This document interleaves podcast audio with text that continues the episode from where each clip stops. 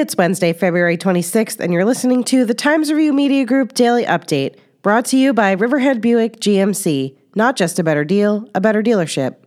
Riverhead voters overwhelmingly rejected a series of bond propositions totaling $97 million to fund repairs and renovations that would have addressed critical space needs in the district. A total of 2,626 no votes were cast compared to just 1,151 yes votes for Proposition 1, which totaled $88.2 million and would have funded a number of repairs throughout the district. Proposition 2 totaled $8.8 million and would have funded several athletic upgrades, such as a new track and field. The second proposition was contingent on the first one passing and received 2,775 no votes compared to 993 yes votes. The results were revealed just before 9:30 p.m. Tuesday as district officials gathered at Roanoke Avenue Elementary School. Board of Education President Greg Meyer said the board would get back to the drawing board to come up with a plan for the future.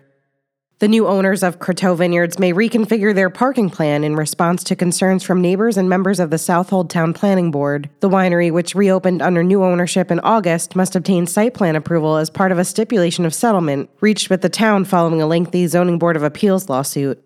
Neighbors who live along the property's northern edge pushed back against the parking plan, which currently proposes that cars park near a buffer area, at a December hearing. The applicants discussed options to reconfigure their plan and add more parking to the south side of the property during a planning board work session Monday. A revised site plan is expected to be reviewed at a future work session. The Riverhead Planning Board last Thursday adopted a series of issues it wants Breezy Hill Group to investigate in an environmental impact study of its proposal to build an asphalt and concrete crushing facility on Middle Road in Calverton.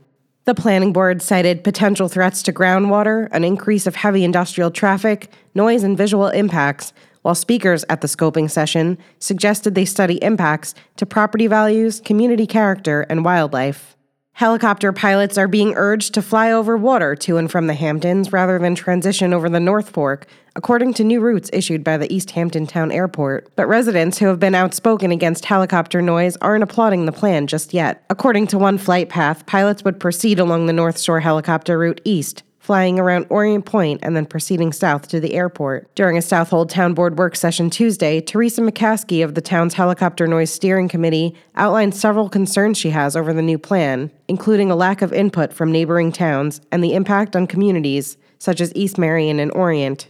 She said the measure is meant to reduce noise complaints from North Fork residents to benefit an argument to save the East Hampton Airport from closure. She's planning on attending a Fly Neighborly kickoff meeting of the Eastern Region Helicopter Council which is open to community members, elected officials, Federal Aviation Administration officials, and airport managers, but not open to members of the media, on March 11th in Melville.